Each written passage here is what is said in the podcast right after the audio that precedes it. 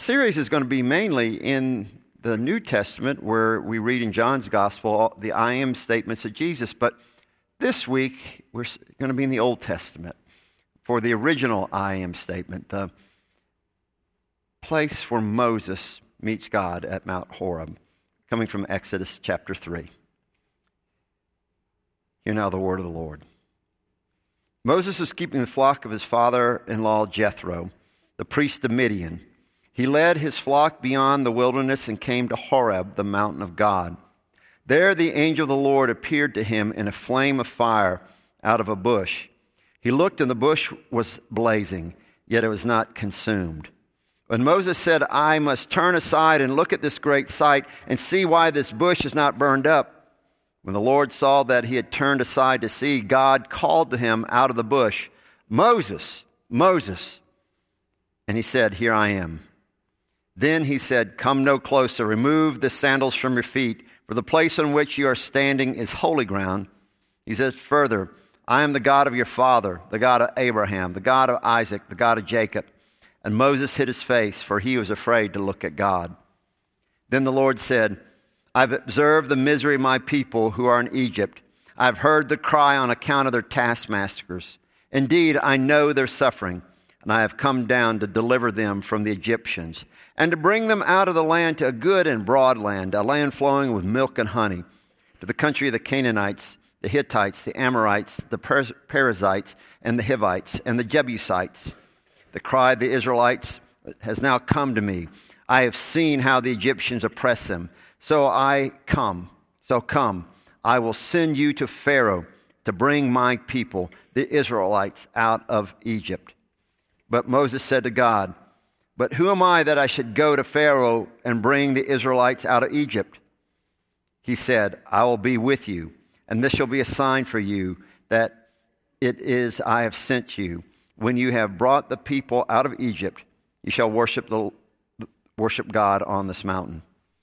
But Moses said to God, If I am come to the Israelites and say to them, The God of your ancestors has sent me to you, and they ask me, What is his name?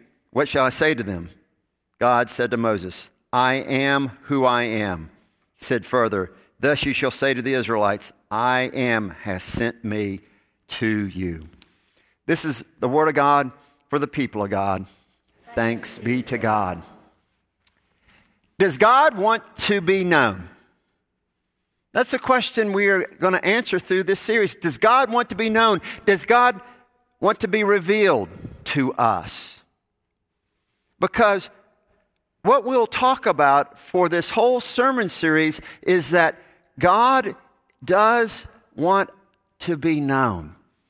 God wants us to identify with God and to find out these attributes of God as offered to us in Jesus Christ, as we'll talk about in the next few weeks, what who God is. And in, do, in so doing, we find out who we are as well. And as I said, er, we will be looking mainly in John's gospel for the rest of this series, but we're here in the Old Testament today, looking at this great story where Moses goes up to Mount Horeb to meet the Lord God the story of the burning bush. Well, we all know some about Moses, I hope, but let's backtrack just a little bit, okay, so we can get an idea of the backdrop of this. Moses was born to a Hebrew mother and father. He was born during a time when the people of Israel were enslaved in the land of Egypt. He was born at a time when the Pharaoh wanted to put to death all the male babies that were born. And so when Moses was born, his parents, following after the letter of the law, took this baby, put him in a basket that was covered in tar, and placed him in the river, just like it was ordered, but he was here safe and secure in, this basket made of reeds. And he floated along the Nile River in the first waterbed. Just playing. One person got that. Okay. All right. Yeah. Yeah, he was there floating along, and who discovers him? None other than the daughter of Pharaoh. Pharaoh's daughter brings him up out of the water, feeling sorry for this Hebrew child. She adopts him for herself. And in the great providence of God, it is Moses' mother who nurses this young child and this baby and helps raise him up. So not only does Moses gain the, the upbringing in the court of Pharaoh, he also learns about his Israelite heritage and he sees the oppression of those people.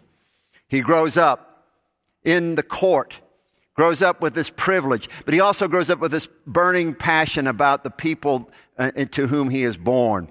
And so one day, taking matters into his own hands, he goes and he kills one of the Egyptian taskmasters that is beating one of the Israelite slaves.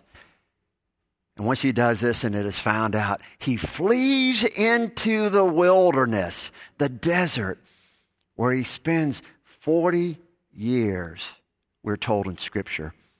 40 years of wandering, 40 years of, of sort of waywardness, 40 years of, of, this mark of being a criminal upon him, 40 years uh, of being there in despair. Well, how do we know this? Because when he meets his father in law, Jethro, he marries his, her daughter, his daughter. And the first child is named Gershom, meaning I'm a stranger. I'm a stranger. Moses spent that time languishing in the wilderness. Yeah, we know good things will come up because of that. But can you imagine being on the run, living in the court of the Pharaoh with all the luxury of the richest man in the world? And you're there in the desert tending sheep. Not the most glamorous of jobs. You see, Moses is there in the desert tending these sheep out there in the heat, out there in all the dust, out there with these, these animals that like to stray away. And the Lord God approaches him in this bush. And there Moses sees this bush that is burning but is not yet consumed. And he goes up there and he wonders what this is. And, and, the Lord speaks to him, and the Lord says to him, I see the suffering of my people. I hear of the, their cries and the oppression that they are facing. And so I'm going to send you, Moses. And Moses asked him, Who's sending me? What is the name? For you see, in ancient culture, names are important. That name, Gershom, reveals some about what's going on in Moses' life. names reveal the character of people. We, we see uh, that Abraham means father of many nations. His son, his son Isaac means laughter. Jacob meant grasper. And then his name is changed to Israel, which means one who strives w- with God. Moses' own name means to be drawn out. So we see names have special meaning in the ancient world. And when someone wanted to know the name of a God, why did they want to know that name? Because in the ancient world, if you knew the name of God, the God, you could bring down that power of that God and make requests in the name of that God for your own benefit. Oh, Baal, bring some rain. Oh, Astra, grant to us fertility. They were trying to claim within their own lives that this power of that God. So what Moses in some way is trying to do is say, okay, God, I want to claim who you are so I can use you. So I could have some power over you by stating your name. And what the Lord God does is respond using this term, tell them, I am sent you. Tell them, I am who I will be has sent you. See, what God is doing is saying, Yes, I am coming. Yes, I'm being here in your midst, but you will not control me, God, Moses. You do not have control over me. You cannot tame me, you see. Kind of reminds me of the Chronicles of Narnia. Have, uh, have any of y'all read those series. Look, yep, yep, have some down here. They are so beautiful, so wonderful. They, re- they reveal some wonderful theology that has influenced me. For those of you that haven't read the books, and I encourage you to do so, it's about another world called Narnia, and, and children at various times go into that world to perform tasks. And the ruler of that world's a, a great lion named Aslan. He's the Christ figure. And when the first group of children go to, to uh, Narnia and they hear about this lion named Aslan, who's the ruler there, they grow a little afraid and, and, and they, they ask the question is, is he safe? To which the characters who live there say, Oh, no, he's not safe, but he's good. Other places he's described, he is not a tame lion. Meaning that, yes, this ruler is good, but you cannot control him. That's the way it is with this I am who I am, I will be who I will be. He's revealing himself to Moses, but he's saying, You can't tame me, you can't domesticate me, you cannot try to go, hold me and use me as your own. Which means for us, God isn't a divine butler. that we can call upon and get our wishes granted by Him. No, God, you see, is the one in control. But there's something beautiful what happens here. God does something that God has not yet done before. He approaches somebody and reveals some part of him by stating part, his character, saying that I am who I am, I will be who I'll be. Some have interpreted it as saying, Where you go, I will be there. In parlance of today, he's saying, I've got this. God's got this. And so, Moses, as you go, as I send you, I'll be there. And that means somehow, some way, some things are going to work out. My friend Jack did not realize when he went in for knee surgery that he was receiving a call to ministry. Jack had put off getting his knee operated on for a long while. He did everything he could think of to get around getting his knee replaced. Jack even got these injections of the same material that's in the comb of a rooster put in his knee. So Jack would go around clucking and, and crowing all the time. But finally, the pain got too bad. And so Jack went for surgery very hesitantly. He was scared. He had had some adverse reaction to anesthesia in the past. He'd heard about the rehab being very painful and arduous. So he went to, to the hospital to be operated on. And there before the surgery, he was in that little holding room that they take you to you know, they do some prep work and then they leave you alone for a while. Well, Jack was in that room all by himself. And as he was there and scared to death, the curtain opened up. And as Jack was, said he was praying, the curtain opened up and this large African American woman stepped through. And she said, Hon, you look a bit nervous and afraid. And Jack said, Well, to be honest with you, I am. And this woman proclaimed the word of the Lord to Jack. She said, Hon, you're going to be okay. God's got this. God's got this. He's right here with you. And Jack said a, a peace came over him. And when he was wheeled back uh, to uh, go to the operating room, he said there's this calmness upon him that he knew as the presence of God. And he was talking to the nurse that was there, getting him ready right before he was to be wheeled out, and you know the transport team was there. And, and he said, "You know, uh, I sure appreciate that uh, that nurse coming in to, to speak to me." And the other nurse said, "What nurse?" She said, "Well, I didn't catch her name, but she's a large African American woman." And the nurse replied back, "Well, sir, there's no one that works in this department that matches that description." Now, don't know how that lady ended up being there at that time, but God somehow brought her into that place and gave Jack a peace of mind about the surgery. But the great part happened is after surgery when he's in the rehab center.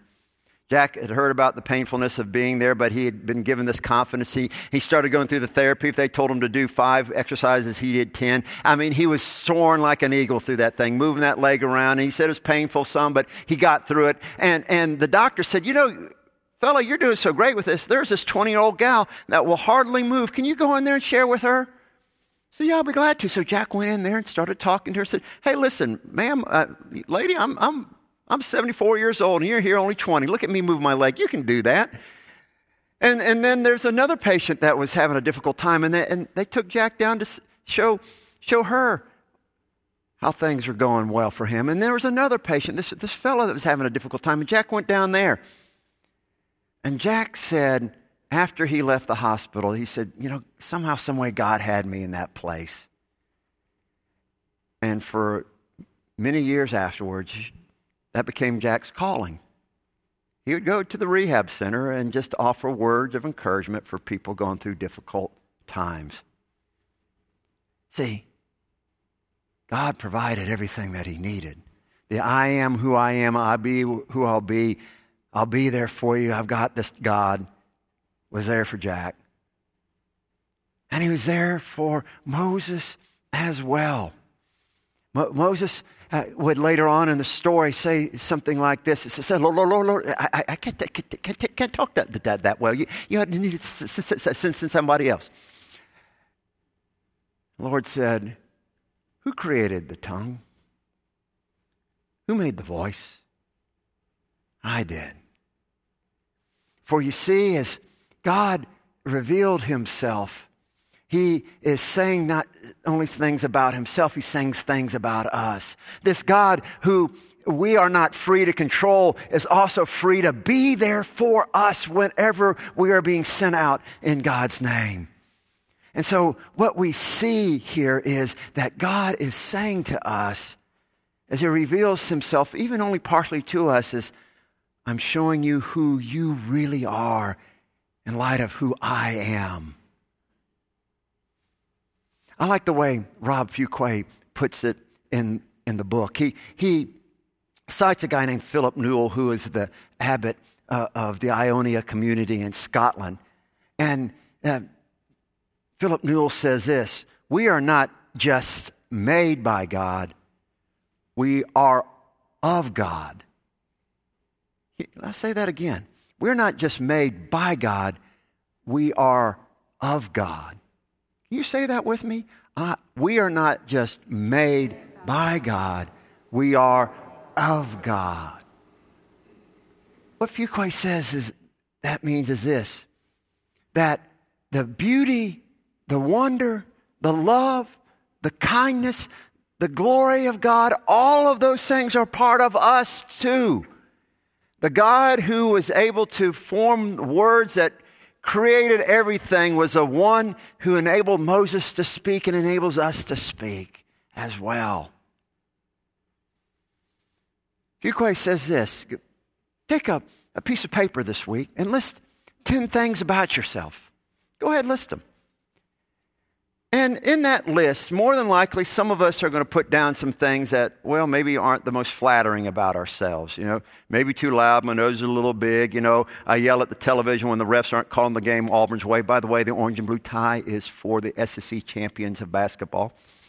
Didn't say anything about the game that went on, another basketball game, but the North Carolina fans get it. Uh, yes, yeah. Yeah, I, I list all those, those things and maybe a few good ones too.